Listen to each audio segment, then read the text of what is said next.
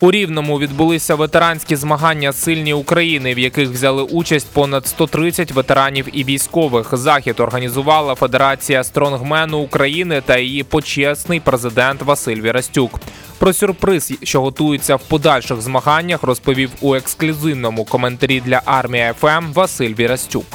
Ми готуємо ветеранську команду, і поки що ми їх підтримуємо саме в такій вправі, яка називається Arm over Arm. Це е, атлет, спортсмен, ветеран сидить на підлозі. Канат прикріплений за бампер автомобіля або легкового позашляховика, або вантажівки, і він його намагається тягнути. Про перебіг наступних етапів змагань армія ФМ повідомлятиме в наших ефірах.